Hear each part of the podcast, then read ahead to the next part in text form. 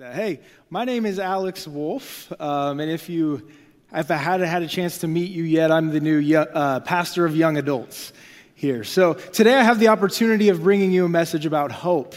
Uh, so the title of my message today is called Restart Hope. But before we get into it, I'd like to just introduce myself to you. Again, my name is Alex. Uh, I come from Iowa. Uh, sounds like I come from, I come in peace. No, I'm just kidding. I come in Iowa. Um, that's where I met my wife, Lindsay, who's sitting right back there. We've been married, I think, for almost eight years. Is that correct? Okay.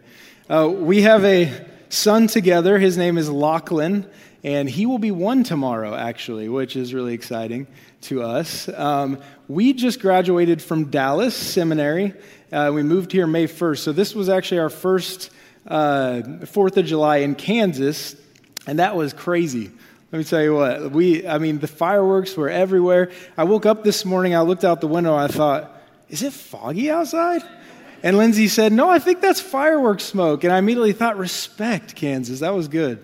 Very, very, very good. What, uh, a little bit about me um, I love soccer, uh, I love crafts. I have a small leather craft business, shameless plug. Um, but I also love watching movies, uh, particularly superhero movies, and, and I don't really think I'm alone in that. In fact, I came across an article this week uh, which a third party company tracked the top 10 watched movies on Netflix during the COVID lockdown. And they found that four of the top 10, or I noticed that four of the top 10 of these movies were superhero movies or movies in which the main characters portrayed some sort of supernatural abilities. And so I thought to myself, what is it about these superhero stories and narratives that make us kind of turn to them in these, these difficult times? Well, I came up with three reasons that I'd like to discuss with you, and I promise this isn't just a tangent, there is a point to this. Uh, but coming from a psychological angle, I think there's three main reasons. The first is that humans are psychologically wired to love those who sacrifice for others. Uh, so here's my superhero picture I forgot to show you. Uh, but psychologist Robin Rosenberg, who wrote the Psychology of Superheroes book, she defines a superhero as someone who has superhuman powers and does heroic deeds by exhibiting brave and self sacrificing behavior. So, this idea of courage and selflessness, which we associate with our favorite superheroes, is often translated on screen as superheroes use their, uh, their giftedness to help ordinary humans. Uh, in fact, she did a study in which they looked at 10 month old and 6 month old infants and they exposed them to violent acts, controlled violent acts, and they had a third party standing by, and that third party was told either to intervene or not to intervene. And almost across the board, these, across the board, these infants looked favorably upon the third parties who intervened. And so the point is there's something about sacrifice for the good of others that we really seem to love, uh, even if we don't like to be the ones to sacrifice. Uh, the second reason that I thought is the superhero movies provide an escape from a depressing reality. See, we live in a reality where superpowers, at least the ones portrayed on TV, don't actually exist, right? Or so we're told, right? So when things get hard, we escape into a world of Thor or Captain America, and we imagine a world in which there is power and strength and bravery to do something about it. Is evidenced by the fact uh, that, or by the way that Superman comics came into the world. A man known as Malcolm Wheeler Nicholson gave birth to the first superhero. His name is Superman in 1938. And within a year, he, be, he began selling 1.2 million copies per issue of this. And the interesting part about that is that it was at the tail end of the Great Depression, one of the worst economic crashes in U.S. history. In other words, superhero movies have this way of helping us picture a different reality, or, or maybe a better reality, where we are braver and where we can face our life circumstances differently. And that all kind of boils down to my third reason is that superhero movies give us a hopeful confidence that we too can defeat our enemies. Uh, one of the greatest aspects of superhero movies is the antagonist, right? It's the great uh, unconquerable villain. In fact, the greater the villain, uh, the greater the movie, because somehow this superhero you know is going to go into the fray and somehow overcome these villains. And so, the greater the villain is, uh, for example, Thanos, he's inevitable, he says. This great villain that's seemingly unconquerable, they go in, they defeat him right? And it's this exciting thing. And I think we relate so much to these movies because we like to imagine situations in which, unlike the real world, even the greatest evils don't prevail. In the real world, we're often beat, beat down by our villains. We often are very unsure whether or not we will come out on top of the story. But in these movies, we have that knowledge, we have that uh, hope that the hero will always prevail because of their supernatural abilities. And maybe you're here today and I've just described what you're feeling.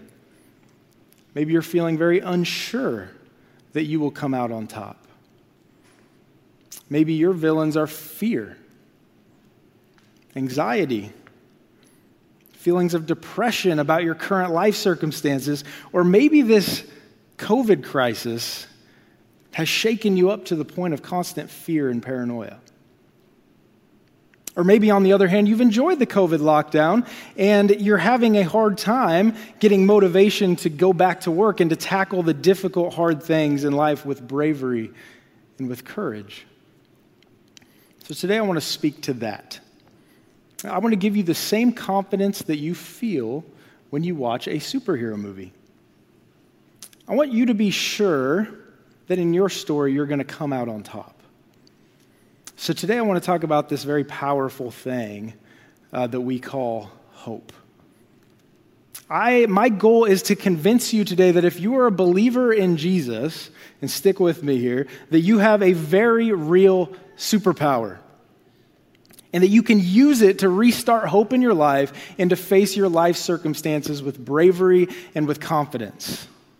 So today I'm going to attempt that by looking at 1 Corinthians chapter 15. And yes, technically the whole chapter, but we won't have time to look at every word. So I've chosen a select few verses uh, that I think help summarize the logical or theological point of the chapter. So if you have your Bibles, it would benefit you now to start flipping over to 1 Corinthians 15. Uh, but in this sermon, we're going to look at three main points. Uh, first, we're going to define what our superpower is.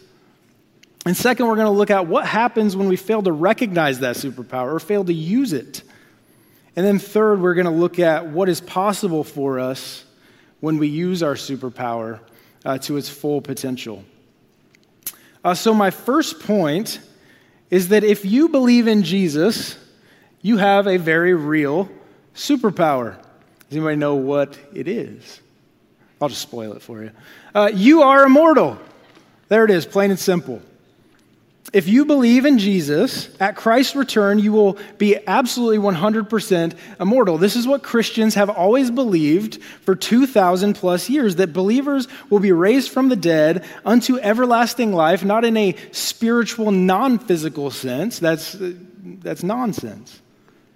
Right? But in a physical body, just as physical as you are now, so will you be in the resurrection of the saints. As Pastor Jim pointed out a few weeks ago, many Christians today have lost this doctrine of resurrection from the dead.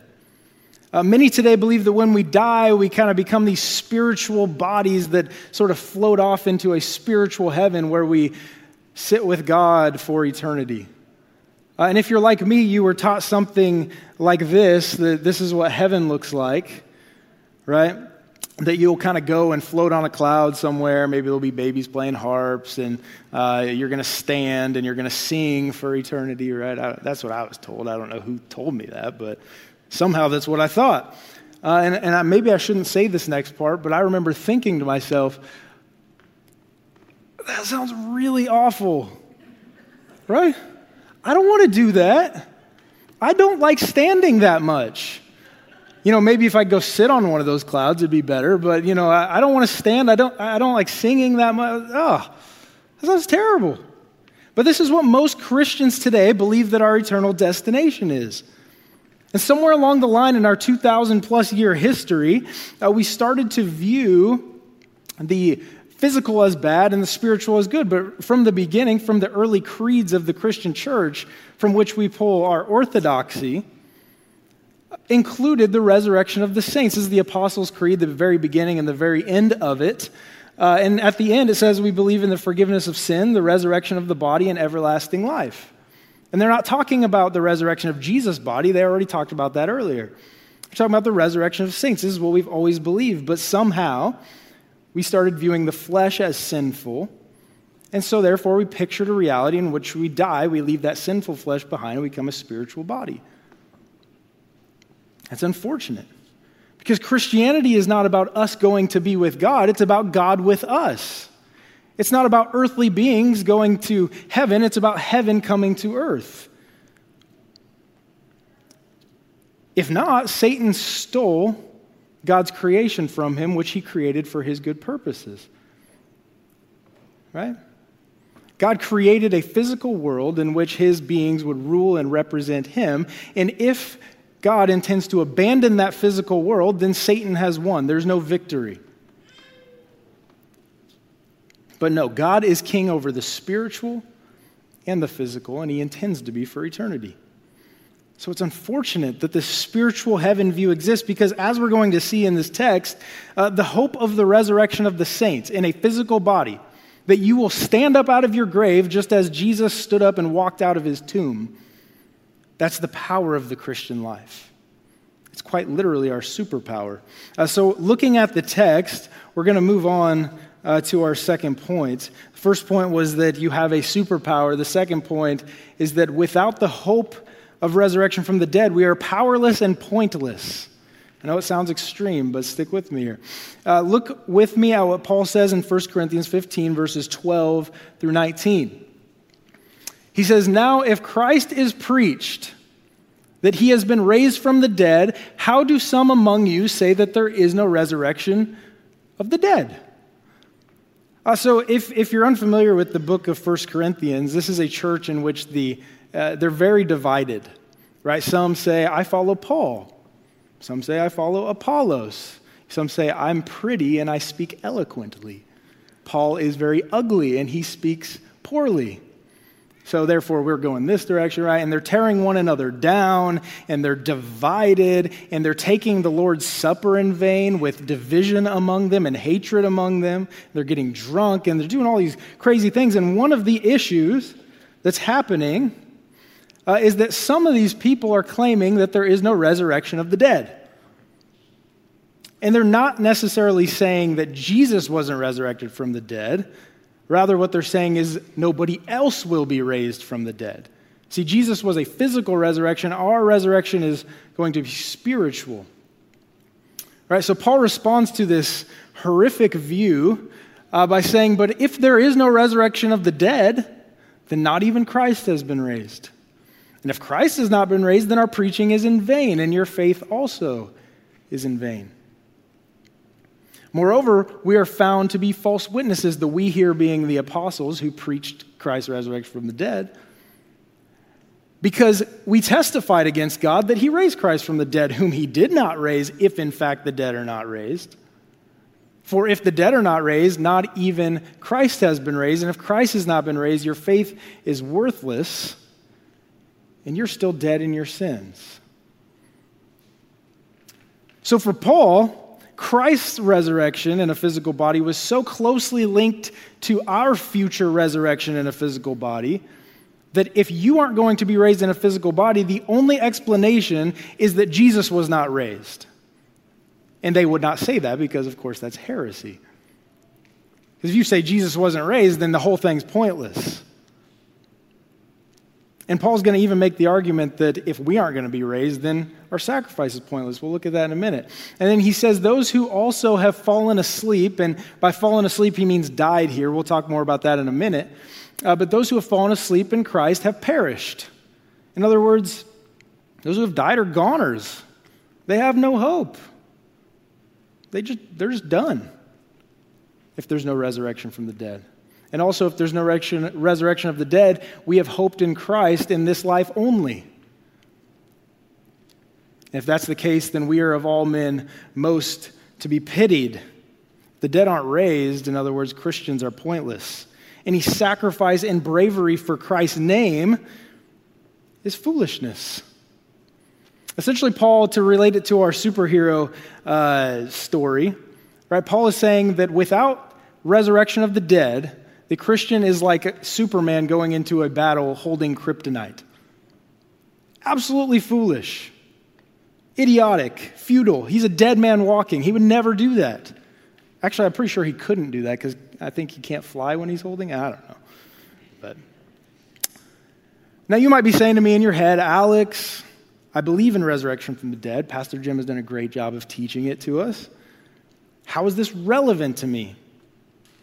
Well, uh, even superheroes sometimes get lazy uh, or even forget their own strength. This is Thor in the most recent Avengers movie. This has become a reality for many of us during the COVID crisis, I think. Not necessarily that. That was unfortunate. but many churches are reporting their congregants are having high levels of fear, anxiety, depression, feelings of low self esteem, lack of motivation to go back to work. And maybe that's you today. Maybe you knew about resurrection, you knew about our superpower, but you didn't know or you forgot how to use it to overcome these things.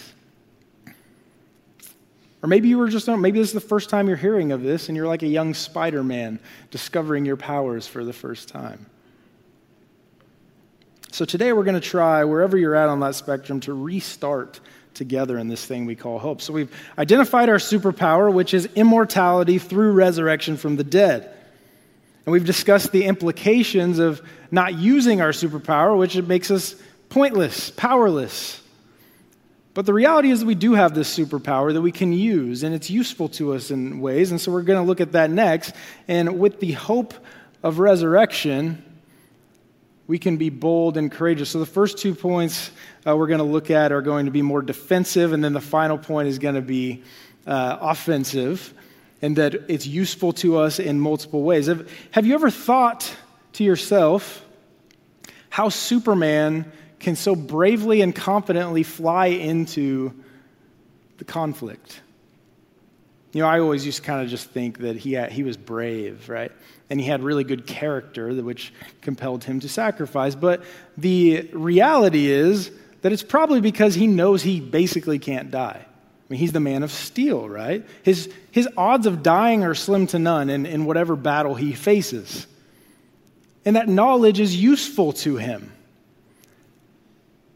Similarly, then, because we know that we have a superpower, that knowledge is useful to us. And so we're going to look at multiple ways in which it's useful. Uh, first, we're going to look at it's useful in facing depression. And this is not an exhaustive list, it's just a list that I felt was relevant for us. It's useful in facing depression, useful in facing fear and anxiety. And third, it's useful to motivate us to action. And so we're going to look at these three things in order. So, first, is that the promise of resurrection is useful to us in facing depression. And I'm not just talking about clinical depression here. Uh, some of you might be tempted to d- dismiss this next point because of this word depression. I'm talking about any feelings of depression that any normal person would have on a day to day basis. In fact, I'm watching this show called Alone on Netflix and uh, Hulu right now, and in which 10 people are kind of taken out into the wilderness and just dropped, and they have to survive on their own with virtually nothing for as long as possible until they tap out or until they become so physically ill that they can no longer continue.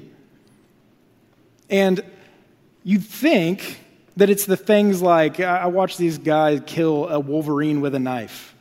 I mean, just insane stuff right? They're getting, they're getting hurt, they're cutting themselves, all these things are happening, and you'd think any one of those things would take them out of the game, but that's not what takes them out most of the time. It's this little thought that starts, oh man, I'm really sad that I lost that fish. Or man, I really miss my family. And you, you kind of you hear them say it, and then it grows and builds into this great thing where they just can't control their mind anymore, and it they tap out because this little emotional sadness turned into this great depression and they said, I can't handle it anymore. I make that point to say that even the smallest sadnesses in life have great power to sideline us if they aren't eventually checked and balanced with hope. Now, on the other hand, if you're somebody here today and uh, you struggle with clinical depression, you're probably thinking to me, oh, great, here's another oversimplified solution to depression. Look, I'm not here to minimize or reject the idea that some depression could be clinical or is the result of a chemical imbalance. That may, may, very well be true. And if that's the case, I believe you should seek medical help if necessary. And I'm not proposing a simple fix. What I'm proposing may not take away feelings of depression. But if you stick with me, I think I'm offering a piece of information that I believe will, at the very least, help you to endure it. It will help you to face it with bravery. So look with me to 1 Corinthians 15, verses 20 through 26. Paul says, But now Christ has been raised from the dead, the first fruits of those who are asleep. For since by a man came physical death, by a man also came physical resurrection of the dead through Jesus. For as in Adam all die, so also in Christ all will be made alive or resurrected, but each in his own order.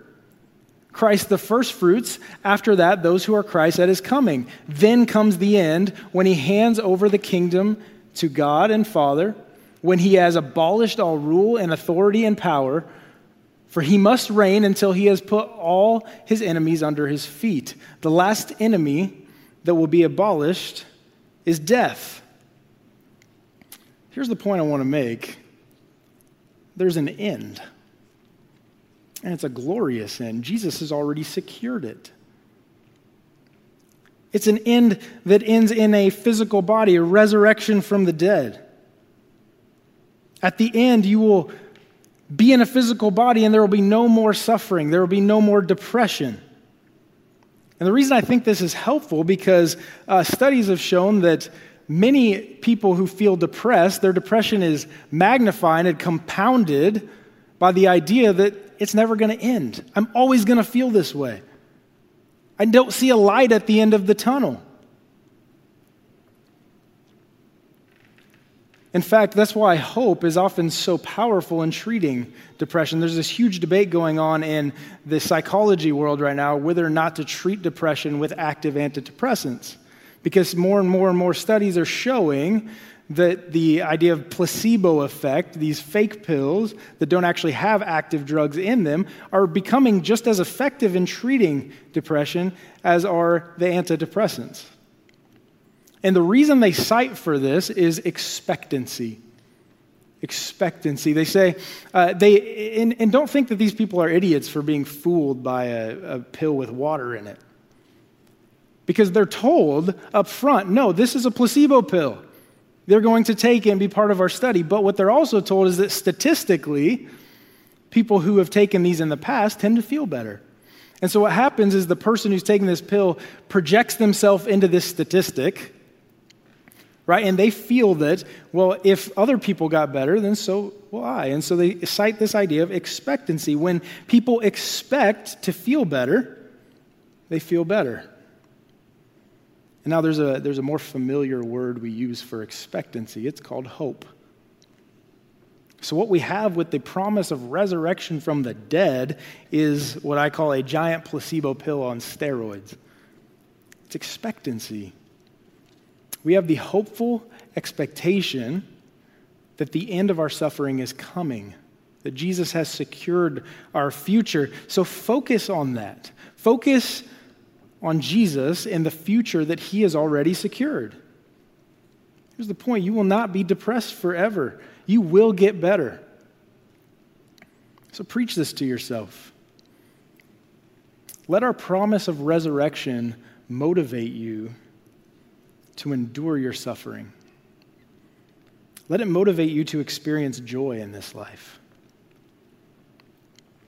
So, my next point is that the promise of resurrection is useful in facing fear and anxiety. Look with me to 1 Corinthians 15, verses 30 to 32. Paul says, If resurrection from the dead is not happening, then why are we, we being Paul and the apostles and the others who are preaching the gospel, why are we also in danger every hour? If you know anything about Paul's story, the guy was literally in danger every hour. He was stoned half to death, beat up just about everywhere he went, shipwrecked, in prison all the time. Eventually, legend has it, had his head cut off in Rome. He's literally in danger all the time. He says, I affirm, brethren, by the boasting in you which I have in Christ, I die daily. uh, yeah. If from human motives I fought with wild beasts at Ephesus, what does it profit me? The dead are not raised, let us eat and drink, for tomorrow we die. In other words, Paul's like, if, if resurrection isn't happening, then everything I'm doing right now is foolish. It's dumb. I'm in danger every hour. I'm putting myself in fearful situations. You know, but hey, if, if resurrection from the dead isn't happening, I'm, I'm being dumb. You know, because if resurrection that isn't happening, let us eat and drink. In other, word, in other words, you only live once, YOLO. Go make yourself happy. You do you. It's all about your happiness. It's all, it's all about what you want out of life because, you know, if resurrection from the dead isn't happen, you only get one of them. But for Paul, he's in danger every hour. He's in fearful situations all the time. And Paul's saying you don't have to fear these things because here's the point you can't die in Paul's mind. And you might be saying, well, you know, you actually do die, Alex. Like, we aren't technically immortal, we just will be when we're raised from the dead. And I, yeah, that's true. Fair point. But in Paul's mind, we, we read earlier, what will those do who have fallen asleep, who have perished? See, for Paul, this idea of death is, is not miserable. It's this idea of falling asleep. I think his point is that you should be as afraid of dying as you are of going to sleep at night. I mean, if you're sitting here or if you're watching this this morning, chances are you've woken up 100% of the time you've fallen asleep. Fair point. Right? So you, you don't, you're not afraid when you go to bed at night, most of us, that we're going to wake up. You've always woken up in the past, so hey, Paul says you're going to die, yes, but you're going to wake back up. Jesus said something similar in Matthew 10 Don't be afraid of those who kill the body. And after that, they can't do anything more to you. That's the, that's the best they got. They're going to kill you dead, and then guess what? God's just going to wake you back up. But for many, the response to this COVID crisis was fear, or is fear, right? I, I remember when it all started, many people were hoarding essentials out of fear. Many people today, even in the church, are responding to each other with anger over masks, over social distancing. I mean, you name it. There's anger everywhere we look. And psychologists mostly agree that anger is not a primary response.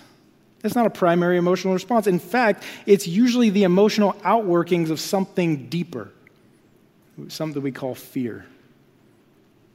See, the idea is that we're afraid and we don't know how to get a handle on our situation, and so we attempt to manipulate people through using anger. But imagine if you weren't afraid. Instead of anger, you could respond to people with respect, with dignity. You could respond with love. Just a thought. Use language which builds up rather than tears down. Let's be clear about this that fear is not from God. Fear is the opposite of faith. So, our faith that God will make us live even after we die ought to spur us to be brave and courageous rather than fearful. And so, for my final point today, is that the promise of resurrection is useful in motivating us to action in our Christian lives. So, the first two points, it's useful in facing depression, it's useful in facing fear and anxiety, but it's also, also useful in spurring us to action. Look at verse 58 with me. Paul says, therefore, and that word therefore is this is the last verse in the chapter. And he's that therefore you should import into this verse the entirety of his point in chapter 15 which is basically, you will be raised from the dead. Therefore, since you will be raised from the dead, my beloved brethren, be steadfast, immovable, always abounding in the work of the Lord, knowing that your toil is not in vain. Remember at the beginning when he said, if there's no resurrection from the dead, then everything you're doing is vanity? It's vain. But if resurrection from the dead is happening, then it's not in vain. So you can go and put yourself in danger every hour. You can fight wild beasts at Ephesus because resurrection from the dead is happening. You don't have to buy into this, you only live once stuff because you don't. That's false. Instead, be steadfast, be immovable, abound in the work of the Lord. It won't be in vain. Vindication is coming. So, what are some ways in which we can use our superpower? What are some ways in which we could put that knowledge to use in our lives? Well, I have three ideas.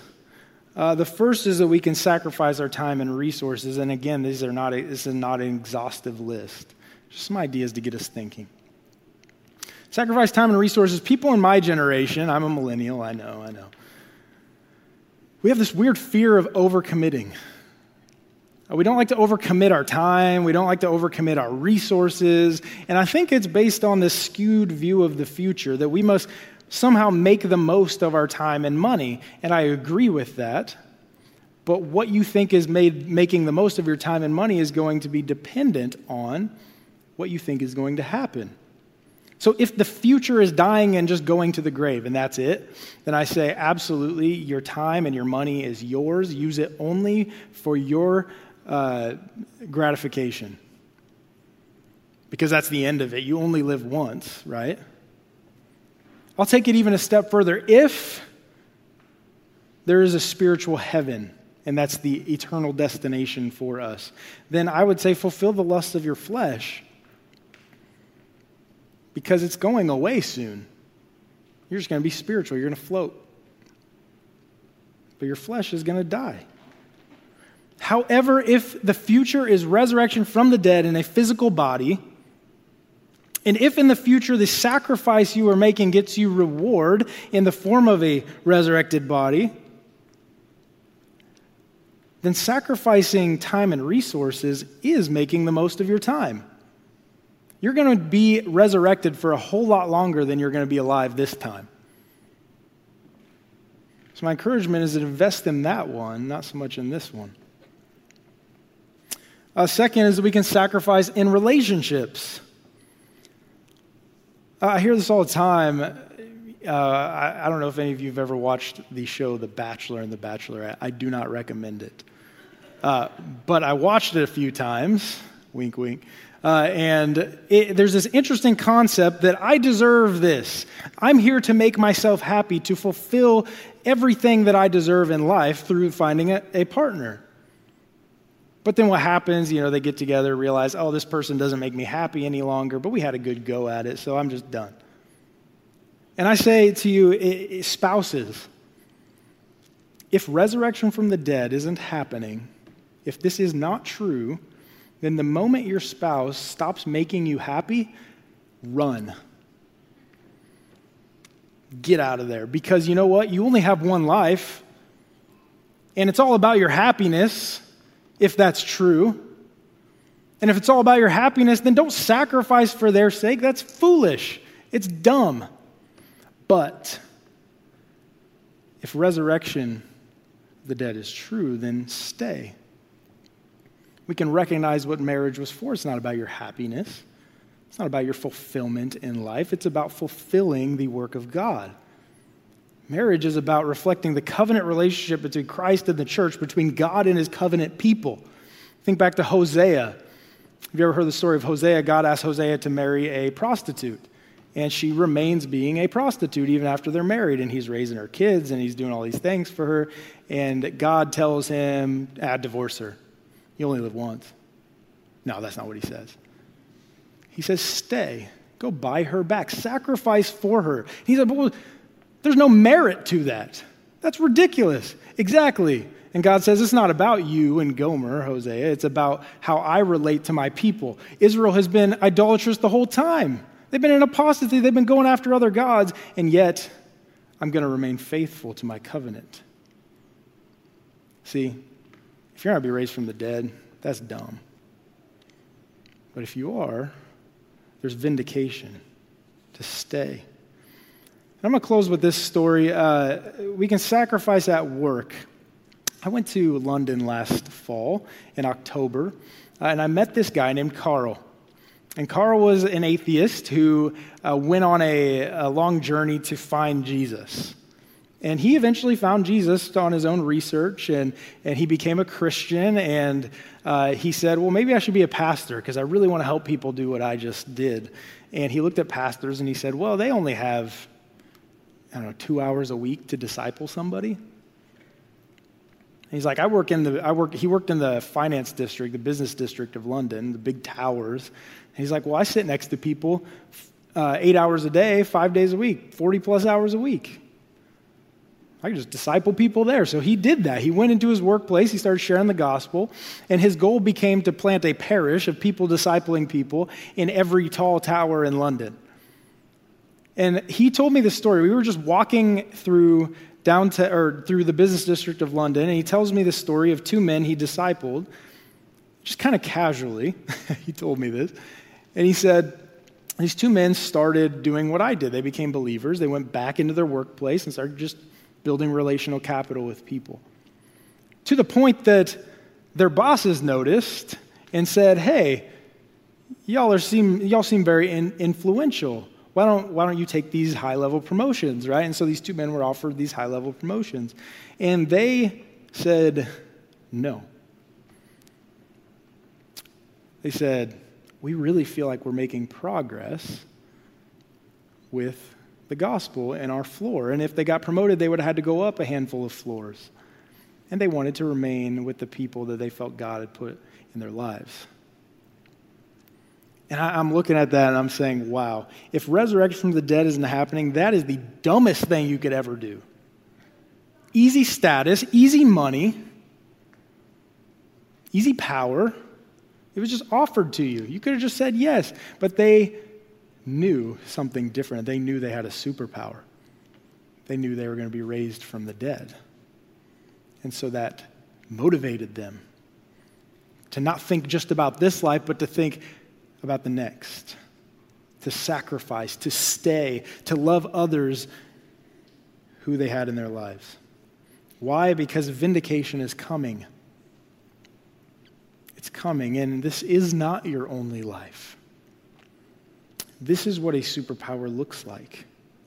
Knowing that you could do something so foolish in the world's eyes, even if it leads you to die for the sake of God's work, and that you will somehow come out on the other end totally unharmed, or better off, even.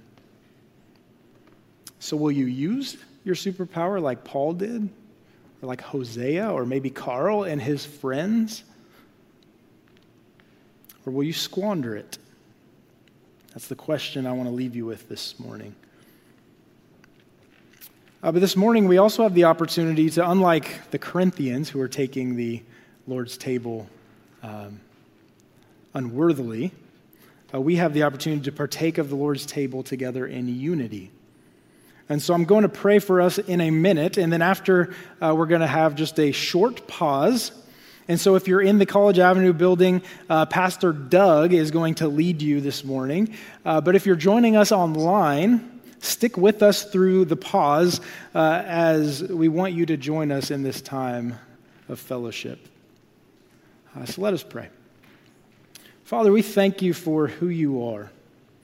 We thank you for your character and the promise that you give us of a hopeful future in which we will be raised and that we will live on this earth where the heaven has joined the earth for eternity.